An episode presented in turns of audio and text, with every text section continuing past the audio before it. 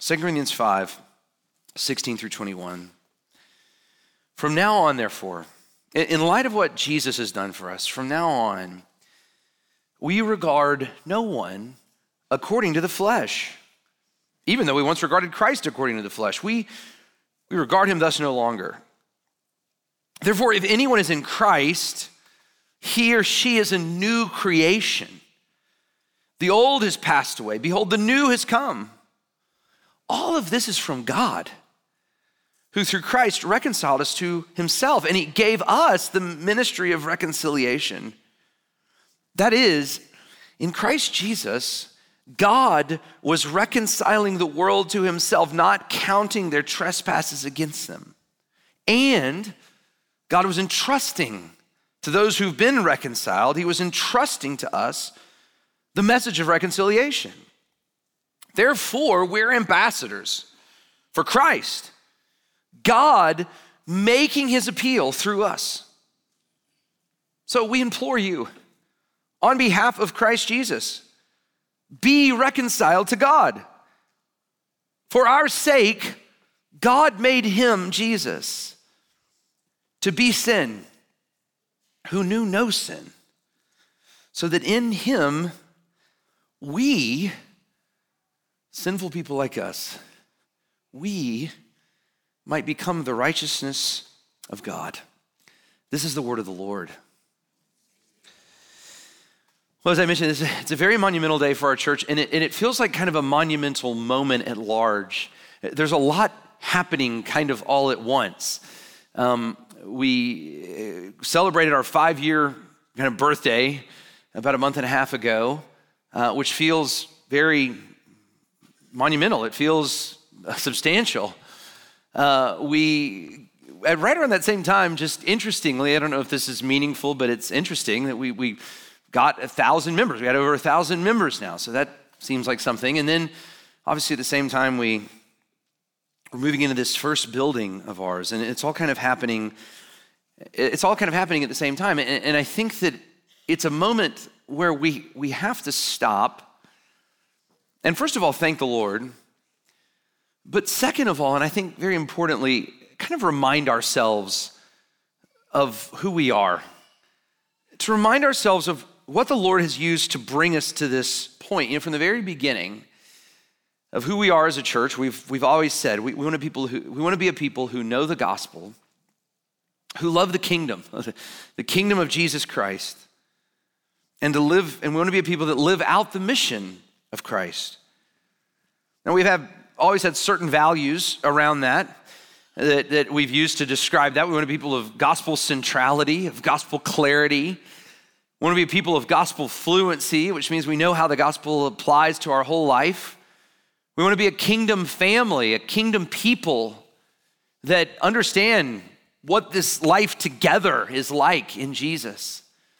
And as we scatter, we're called to be kingdom ambassadors, to represent Jesus uh, in, to the whole world, wherever we may go. And we want to be people that are committed to the great commandment of loving our neighbor and the great commission of making disciples even to the ends of the earth. That's, that's what we've said from the very beginning. We want that to be true of us. And we often talk about these behaviors that we, we have this tool, the covenant wheel, that I think we're going to put on the screen for you. That we talk about these things of like corporate worship, like being in community with other believers in relational discipleship, like giving. We're in our support the church uh, kind of moment right now, emphasis right now, going to reach the world, to bless the city. We, we talk about these, these nine behaviors that we believe, as we are faithful in these rhythms of grace, God will use them to establish these convictions and these values more fully within us. In fact, the beginning of 2023, we're actually going to do a nine week series on all of these behaviors, if you will, these rhythms of grace that are just so central to who we are as a covenant people, who we these covenant commitments that we've made to one another. But today, and, and really for the next three weeks, as we kind of step into this new season or monumental season or whatever it is, we want to go and look at a text that has really been meaningful to our identity as a church. It's this text. It's, it's been a text, and there's, there's many texts like this that kind of keep finding their way into the life of our church. But we want to look at this text and, and we want to look at it in three ways. You know, we've been in this big overview of the book of Exodus, this big kind of sweeping survey, if you will, this major Old Testament book. We've kind of read it fast. The next three weeks, we're going to do a different kind of Bible study. We're going to read it slow. We're going to look at the same text three weeks in a row and, and, and, really look at it through these lenses of our convictions, through a lens of gospel, through a lens of kingdom, and through a lens of mission. And so today, as we think about this from a, a gospel perspective, there's, there's three things that I, I want us to think about as we look at 2 Corinthians 5. First, seeing the world differently. Number two, our, our need for reconciliation. And number three, the way to reconciliation.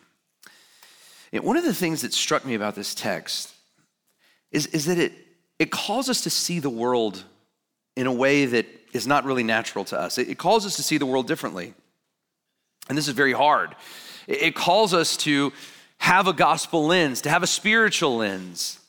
You know, when I was in high school, uh, I got I was thinking about this this week. I got asked to be a part of this leadership group, and we went around to different like civic service components of our city. And so we spent time with our city council members at one week, and we spent time with different local businesses another week. And one of the weeks, our my favorite week, we went to go and uh, be with the police officers, with the, the local police.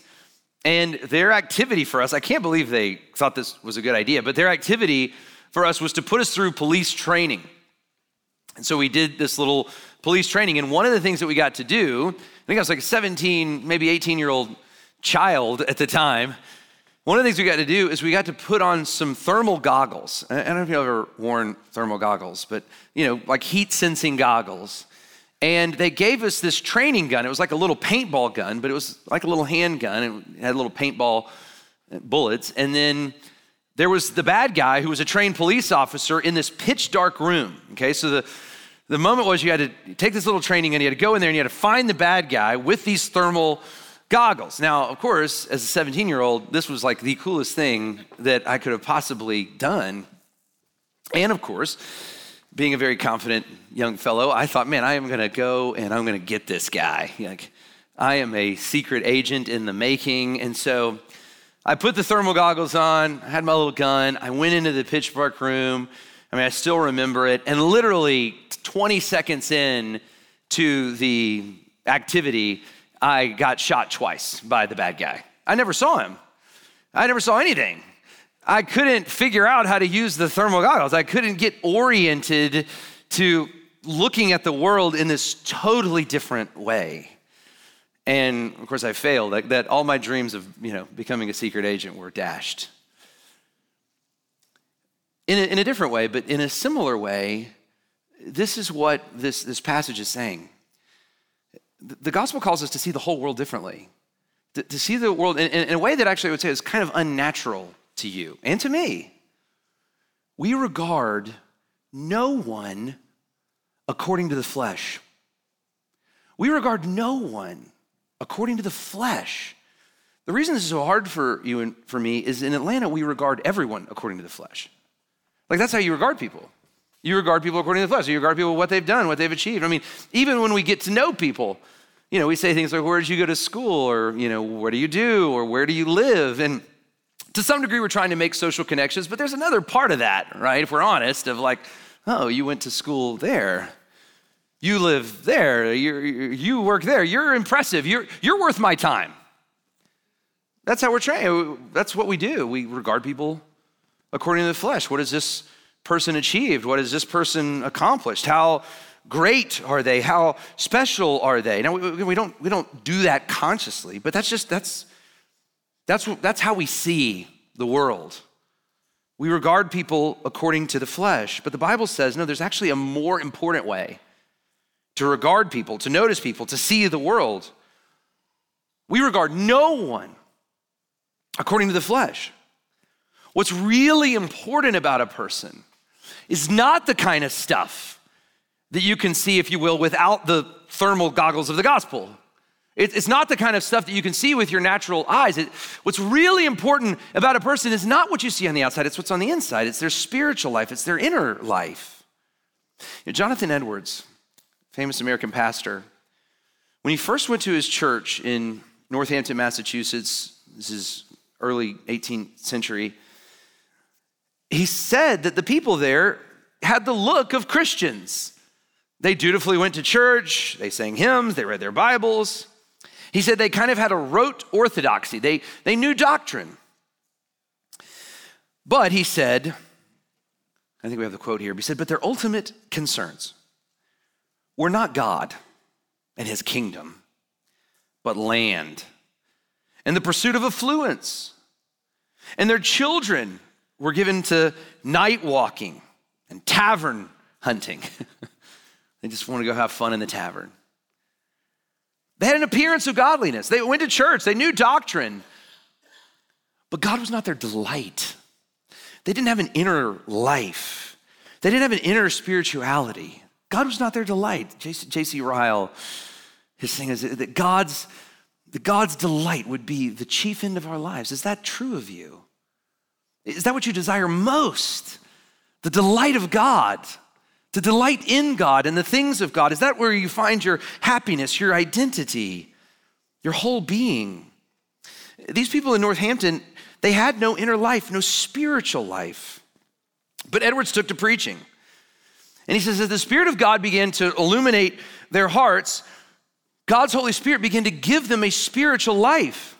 Edwards said, as the Holy Spirit opened the eyes of their heart, and illuminated theological concepts, the opaque orthodoxy of the laity suddenly became a transparent medium for vision through which they saw the glory of God. You see what he's saying here? He's saying all of a sudden, this wasn't just preacher talk. It, these weren't just doctrines. These weren't just Bible stories. They weren't just Bible verses. All of a sudden, these doctrines that they'd known, they were the windows, they were the transparent mediums. They were how the people could see God and know God and behold the glory of God. They had an inward life. God started to bring a life in, inside of them that was alive. And the word of God became alive to them as they, through Edward's preaching, began to see the power of God. He said, a stirring of interest began in the young people. It's interesting that it began with the young people.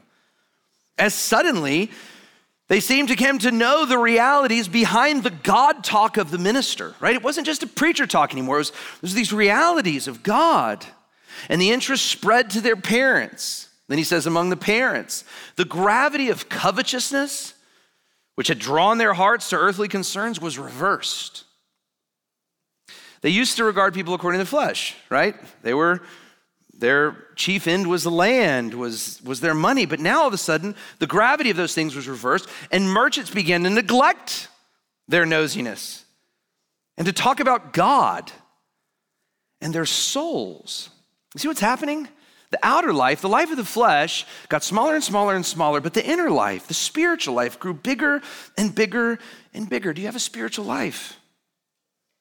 Here's the deal the more regard you have for your own spiritual life, the more you understand yourself as one delighting in God and looking to the things of God, the more you'll see this in others, the more you'll be drawn to the spiritual life in others. But the more that you regard the world according to the flesh, fleshy things, the more you understand yourself to be the graduate of such and such a school, or the president of such and such an organization, or the owner of this or that, the more you regard yourself according to the flesh, the more you will regard others according to the flesh. But the more you see God, the more you regard yourself according to the Spirit, the more you will see other people rightly. We regard no one according to the flesh. You know, C.S. Lewis wrote in his famous book, The Weight of Glory, it's a serious thing to live in a society of possible gods and goddesses, to remember that the most dull and uninteresting person you can talk to may one day be a creature which, if you saw it now, you'd be strongly tempted to worship. Or else a horror and a corruption such as you now meet, if at all, only in a nightmare. What Lewis is saying here is we don't see people rightly. We only see people according to the flesh, but if we could actually see them according to the Spirit, we would realize that their spiritual lives are moving them toward a glory that one day will be so perfected in God that if we could see them now, we'd be tempted to worship them. Or because they don't have an inner life, because their souls are distant from God, they're moving further and further and further away from God, that they will become one day a horror that we'd only imagine in a nightmare. He then says, all day long, in some degree, we're helping one another to these destinations. It's in light of these overwhelming possibilities. It is with the awe and circumspection proper to them that we should conduct all of our dealings with one another, all friendships, all love, all play, all politics. We regard no one according to the flesh. There are no ordinary people. You've, you've never talked to a mere mortal. Nations, cultures, arts, civilizations, these are all mortal. And their life to ours is as the life of a gnat, but it is with immortals who we joke, work with, marry, snub, exploit. Immortal horrors or everlasting splendors. We regard no one according to the flesh. Everyone is a spiritual being. And who they are, who you are, who I am, who we are spiritually that is what that is who we are ultimately. And so I think I would begin asking you, what is your identity? How do you regard yourself? Do you regard yourself according to the flesh? I've achieved this, I graduated from there, I've done this. Or, or do you regard yourself according to the Spirit? How you know God, your delight in the Lord. What is your value? What is your identity? We regard no one according to the flesh. And that brings me to the second point. When we start to see ourselves this way, okay, when, when you start to say, okay, fundamentally, I'm a spiritual being. Fundamentally, what really matters about me is the stuff that no one can see except for God.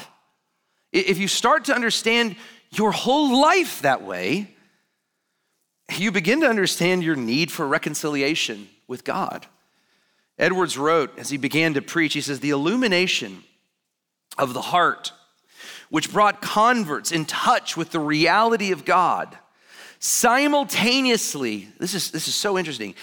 Simultaneously, so as they began to get a spiritual life, as they began to grow closer to God, as they began to get in touch with, okay, fundamentally, primarily, ultimately, I'm not who I am on the outside, I'm who I am on the inside. As they began to move closer to God, it simultaneously revealed to them how deeply sin had gripped their own lives. He says they suddenly became aware that their problem was not isolated acts of conscious disobedience to God, but a deep aversion to God at the root of their personalities. An aversion which left them in unconscious bondage to unbelief, selfishness, jealousy, and other underlying complexes of sin. You see, you see what he's saying here? Okay, when we regard somebody according to the flesh, the fleshy way of understanding sin, even the fleshy person has an understanding of sin, right? And it's this isolated acts of conscious disobedience. And I just want to say, this is the way most people understand sin, right? This is how most people understand sin. People say, well, well tell me about a sin. They'll say, well, I lied that one time, right? I got angry there, right? I stole that thing, right? It's, it's isolated, conscious acts of disobedience to God. Now, if that is your understanding of sin, okay, then a system of penance actually makes a lot of sense, right? If you if your understanding of sin is I stole that thing one time, then it's go pay back what you stole and apologize and maybe give them a little bit more and make penance for what you did wrong, right? What he's saying is they used to understand sin like that because they were regarding one another according to the flesh. That's how most people, I mean, go around and ask most Americans. That's how they understand what sin is. I, I did some things that I'm not proud of, but I also did some things that, I'm, that I made up for it. I made up for it. But what he's saying here is when they got a spiritual life, when the Holy Spirit of God started to move in their lives, they suddenly became aware that their problem was not isolated acts of conscious disobedience to God, but a deep aversion to God. Somebody asked me after the first service, what does aversion mean? Opposition. A deep opposition to God at the root of their personalities, an aversion which left them in unconscious bondage to unbelief in God, to selfishness, to jealousy, to other underlying complexes of sin. The closer you get to the Lord, the more a spiritual life comes alive, inside of you, this reality should come to you, right? Wait a second. I have an aversion to God. I, I don't delight in God, I delight in myself. In fact, I'm incredibly selfish. I, I, I typically think of myself before anything else. I mean, if, if the, the first command, if, if the command of God is love the Lord your God with all your heart, soul, mind, and strength, okay? And love your neighbor as yourself. Okay, let's just stop there. Who actually does that? How many of you actually spend more time, more energy? The, the, posture of your heart is more toward loving God with all your heart, all your soul, all your mind, or is it more toward just solving your own problems and taking care of yourself? I mean, I don't, you don't have to raise your hand. If it's love your neighbor as yourself, okay, how many of you get as upset for your neighbor when something bad happens to them as you do for yourself when something bad happens to you? Or as excited for your neighbor when they get recognized as you do when something. Uh, the point here is that I'm making is when, when a spiritual life comes alongside of you, comes alive in you, and, and you know that, that happens in environments like this. When, when you're worshiping the Lord, when you're hearing the word of God preach, all of a sudden the, the Spirit of God starts to open your eyes to these things. And you can't live in this delusion of like, oh, my only sin problem is I stole that one time, but I've also done all this good. No, you, you start to realize, wait a second, what's wrong with my heart? Why am I so selfish? Why am I so jealous? Why can I only celebrate others when things are going well for me? And I love the phrase, the underlying complexes of sin. Why am I so greedy? Why do I spend all my money on myself? Why am I so lustful? Why is my heart so impure? When you only regard yourself according to the flesh, you don't have these thoughts. Sin is just isolated conscious acts of disobedience to God. But when but when a spiritual life starts to come alive in you, you, you have this realization wait a second, this is a bigger problem. There's an aversion to God in me. I don't really love God like I'm made to love God. A few years ago, there was a data breach at the web page Ashley Madison. Ashley Madison, it was like a dating app, but it was for married people that wanted to have affairs. It was a very shameful thing. And uh, people had gotten on this, you know, like people do on other dating apps, but there was this data breach. And so all of a sudden, all these people that had, that had secretly gone into this very shameful thing. Let's get on this secret app so we can be unfaithful. There was a data breach. All that was known. I mean, their, their names, their information, it was all published on the internet. I don't know if you remember that. I don't even know anybody that experienced that. It was a horrible, embarrassing, detrimental thing that there was a data breach. What was secret became known, what was internal became known. And the author of Hebrews says that God knows and judges the thoughts and intentions of our heart. God knows the secret things of our life. God knows our heart. And that makes sense, right? Because it, it, it's the way that you present yourself externally is not true, right? I mean, you can present yourself in a different way than what's actually true, but the trueness of who you are, the trueness of what's true about you and what's about me is the internal thing, the thing that we can't cover up, the thing that's just there. And basically, the author of Hebrews is saying what happens in the judgment of God is a data breach. Right? It's, it's all this stuff that we thought was secure, that we thought was hidden, that we thought was only just inside of us is now all of a sudden exposed and known. I mean, what if all the text messages that you've sent were exposed? We could all go look at them and read them. Or how about all the your money, your, your bank statements, just all of a sudden all known. We can know where what you've done. And those are external things, right? I mean, that's external. This, this is here, it judges the thoughts and intentions. There's a lot of times, I'm gonna be honest, There's a lot of times where it looks like I'm doing something good, but my intention is I hope people see that I'm doing this so they'll praise me. And everyone thinks he's just doing that because he's a good guy. But the intention of my heart is actually not to love other people, it's to love myself. I just hit it really well. What if there was a data breach on all that? And here's the deal if there was, no one in this room, no one ever would, would have the courage to stand in front of this room full of other people that are terrified of a data breach.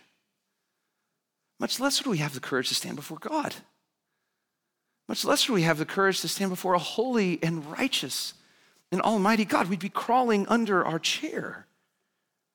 Edwards is saying, you know, look, the more, the more regard you have for the flesh, the less you can see these things.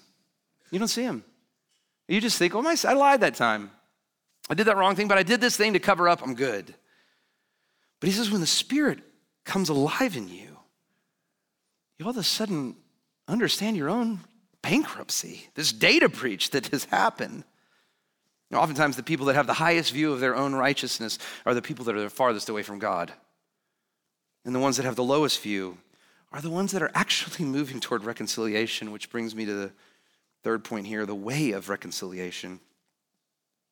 Know, it's a terrifying thought. It's a terrifying, it's an anxiety giving idea to be at odds with God, to not be at peace with God, to be apart from God. And, and what people do, I think because we all have a deep sense of this, what people do is they try to justify themselves. This is why we like our little lists, right?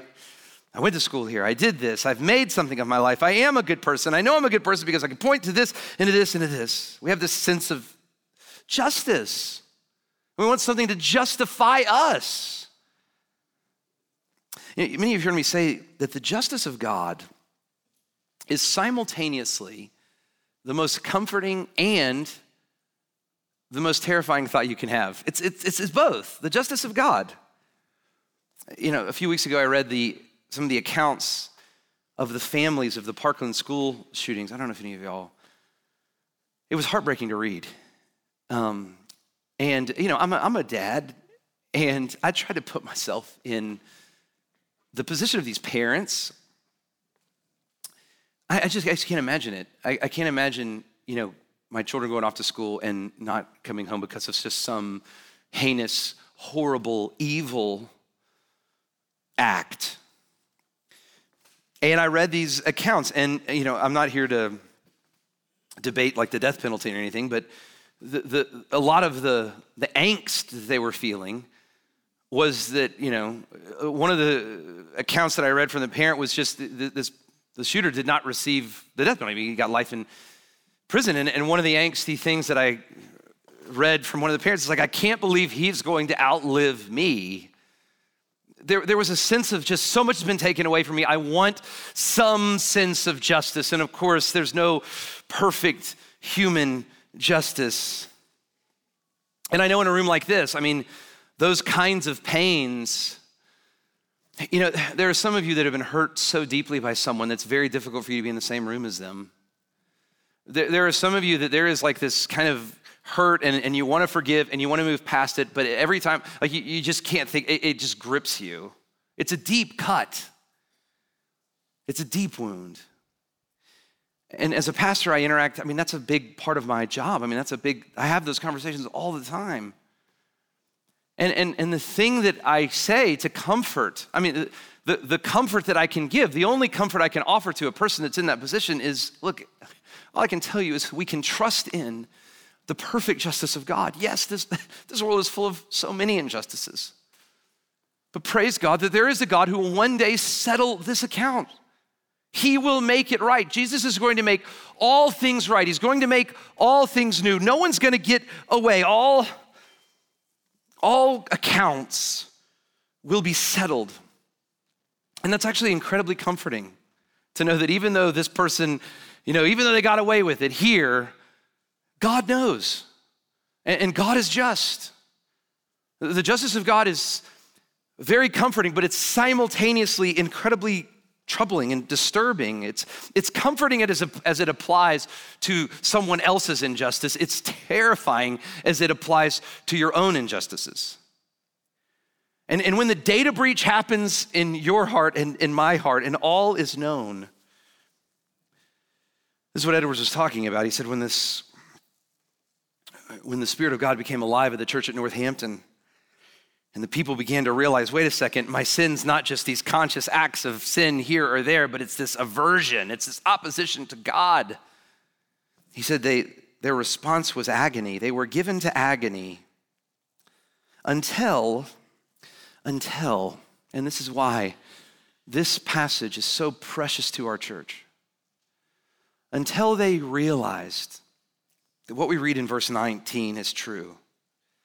Until they realized that in Christ, in Jesus, God, the righteous judge, the one who will settle all accounts, God was reconciling the world, the fallen world, the sinful world. God was reconciling the world to himself, not counting their trespasses against them. God was reconciling the world to himself, not counting their trespasses against them. The amazing news of Second Corinthians 5, why it's been such a foundational text for our whole church, is that in Christ, through Christ, because of Jesus, God is reconciling the world to himself. God is making peace with people like us, with broken hearts, with selfish hearts with all the complexes of our own sin, God was making peace with people like us in Jesus. God was reconciling the world to himself. Now, the question that we have to ask, the question, if that is true, if verse 19 is true, the question is how? okay, I get that. I get, I get mercy of God, but, but, but you just said the justice of God is perfect. You just said God's not going to settle, He's not going to leave any account unsettled. And so, how? I mean, this is the question of the Bible. How is the justice of God perfect and the mercy of God perfect? You know, we just finished studying Exodus, as Jordan mentioned earlier, and it was this awesome study. I loved it. Of course, we, we jumped around. We only did 11 sermons. But, and, and you, whenever you're a preacher and you try to preach through a book like that, I just have all these regrets. I, I feel like I totally failed you because there's so many things in there that I, that uh, we, we didn't really cover in depth that we probably should have. And one of those things in Exodus 34, God is meeting with Moses, and Moses asks the Lord to reveal his character. He says, Who are you? What are you like, God? And there's this famous passage. God says in Exodus 34, 6 and 7, He says, The Lord, the Lord, Yahweh, Yahweh, a God merciful and gracious, slow to anger and abounding in steadfast love and faithfulness, keeping steadfast love for thousands, forgiving iniquity and transgression of sin. But, who will by no means clear the guilty, visiting the iniquity of the fathers on the children to the third, and the children's children to the third and the fourth generation. If you've read the Old Testament, this refrain appears over and over and over and over again. I don't know if y'all have ever seen the, the play, A Funny Thing Happened on the Way to Forum, but throughout that play, there's this guy that just kind of walks across the stage randomly throughout the play. It's interesting. It's, it's, it's funny. It's a funny thing happened on the way to forum. But anyway, if I was going to write a play about uh, called the Old Testament, I would have this character that comes across the stage and says, "The Lord, the Lord, slow to anger and abounding in steadfast love, but who will by no means clear the guilty." Visiting the iniquity of the fathers to the third and the fourth generation. As you, as you read the Old Testament, to understand the Old Testament, that refrain, it just comes up over and over and over again. How is this, the same God, the one who is slow to anger and abounding in steadfast love, forgiving the iniquity of sins, and yet will no means clear the guilty? How, how is his perfect mercy and perfect justice on display at the same time? And of course, there's no resolution in the Old Testament, it only comes in the New. And the answer, of course, is through the greatest act of love that there's ever been. And it's described in verse 21 for our sake. Because God loved people like us. For our sake. God had this great rescue plan for our sake. Because God loved his people, he, God, made him, Jesus, to be sin, who knew no sin so that in him we might become the righteousness of God. God's reconciling plan, God's rescue plan was to send his son, the second person of the Trinity, who was fully God. And, and God sent him to become fully man, fully God and fully man. And this son, Jesus, how he lived on earth was in perfect harmony, perfect righteousness of the Father. If there was a data breach on the heart of Jesus, it would only come out perfect delight in his Father. It would only come out righteousness. It would, it would only come out the echo of peace and love and purity. That was always in the heart of Jesus. He lived on this earth in perfect communion with his Father. There was no shame, there was no embarrassment, there was only righteousness. I love to think about this. The fellowship that Jesus had with his Father. I love the descriptor of Father and Son. You know, I, I, am blessed. I know this is not true of everybody. And so I, I, don't at all take this for granted. I am so blessed to have an awesome relationship with my dad. I love my dad. My dad called me yesterday and he left a voicemail. He said, Just want to call the greatest son in the world, tell you I'm proud of him. My dad does that all the time. You know, I was uh, a few years ago. My dad was it was my dad's birthday. I tried to call him to tell him happy birthday. I couldn't even tell him. He was just like, "I'm I love you so much. I'm so proud." My dad loves me. He delights in me. I'm a son that he delights in, and I feel that. It's the greatest feeling. And it's given me enormous just life and vitality, and comfort.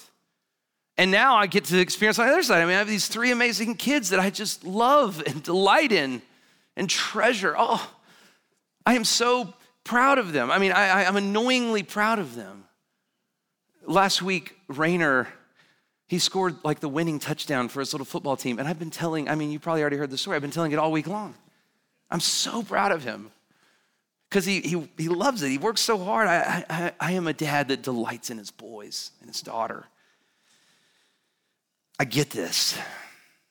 I get this. I mean, I get this like one millionth of this that Jesus always delighted in his father, and his father always delighted in him. They had perfect communion, yet, Yet, for our sake, he who knew no sin, Jesus who was in perfect fellowship with the Father, he who knew no division from the Father, he who knew no sin became sin. Have you ever really thought about that?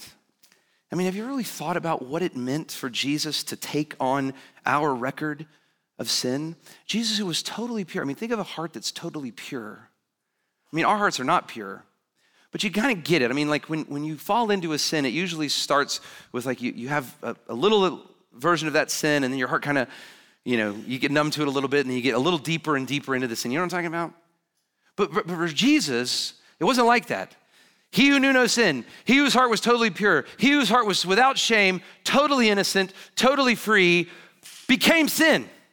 I mean, the starkness of it, the, the, the vilest criminal the coldest murderer, the, the most perverse person, I mean, uh, the most impure person. I mean, all of a sudden, Jesus, the, the pure one, in perfect fellowship with his Father, took on the record of all of these sinners.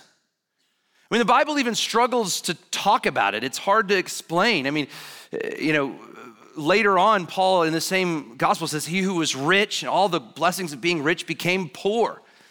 Uh, John talks about light and darkness. You know, Peter talks about the innocent becoming guilty. And the Bible tries to give you some language. Paul in Galatians uses the curse motif. I, I, think this is helpful. He who was blessed, right? The one who was blessed, the one who received blessing, the one who had all the blessing of his father became the curse. He who knew no sin, who had perfect fellowship with his father, became our sin. And the Father willingly put forward his Son. I mean, uh, this is the greatest act of love. It's not even worth comparing anything else to it. I, I, I can't even tell it to you. It's almost so incomprehensible. Love, how do you know someone loves you? You know someone loves you because it cost them, right? How do you know someone really loves you? It's, they're with you, it costs them.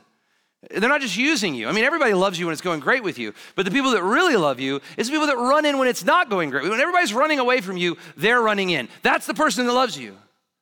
The person that's willing to sacrifice for you, the, the person that's willing to give, the person that's willing to inconvenience himself for you, the, the person that's, that's willing to take on your burden, the, the, the, person who's willing to pay costs for you, that is the person who loves you. And there is no greater inconvenience. There is no greater running in. There is no greater cost than this. Jesus, who knew no sin, took on your greatest sin, all of your sin, your, your aversion to the Father. And the Father put forward his righteous and son that he loved for you, for me. I mean, why? I've said this before, but I, I wouldn't scratch one of my children for one of you.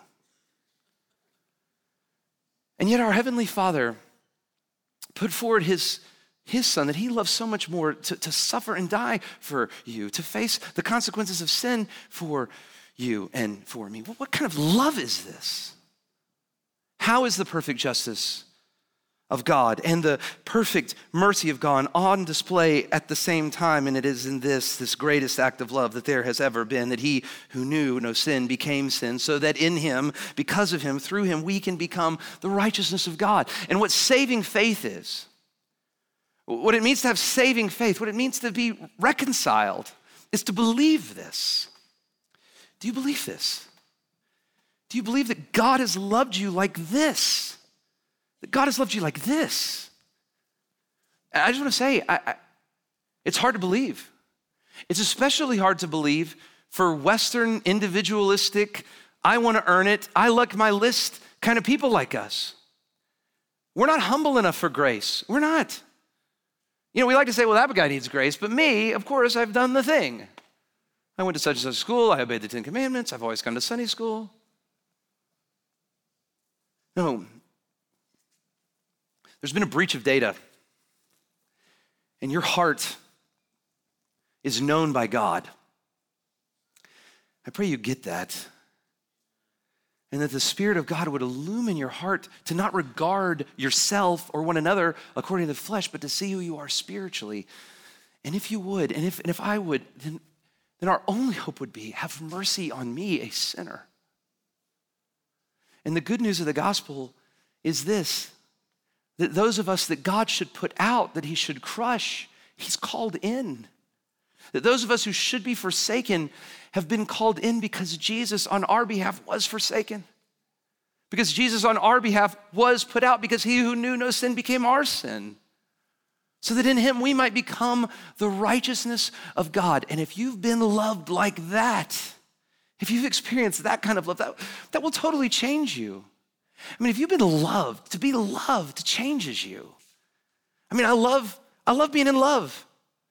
I, I love like having a family that I love in it and, and parents that love me and my wife, because love changes you. It gives you strength, it gives you life. But as much as my wife and parents and children love me, it's nothing compared to this.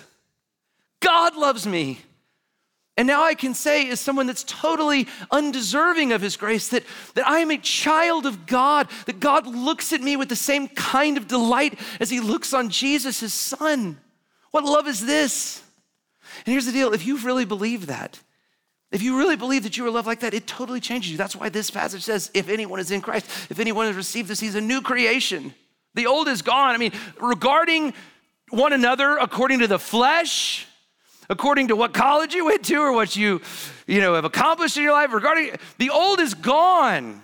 That, that's, that's small. That's nothing. The things of this world get so little.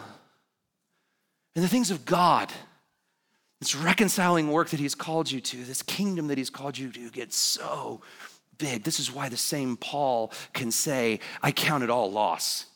It's, it's loss. It's loss. It's loss. It's all small. It's all rubbish. It's all silly compared to the surpassing worth of knowing Jesus, of experiencing this kind of love. May this be true of us. You know, we've been talking about this stewardship tool, we've been talking about what God's calling us to. Look, if, if you've been loved like this, may it all be small compared to the, the things that God has called you to compared to the call that God has on your life, compared to the things that God has called you to steward for His purpose. May it all be small compared to this surpassing worth of knowing God in Christ. Let's pray together.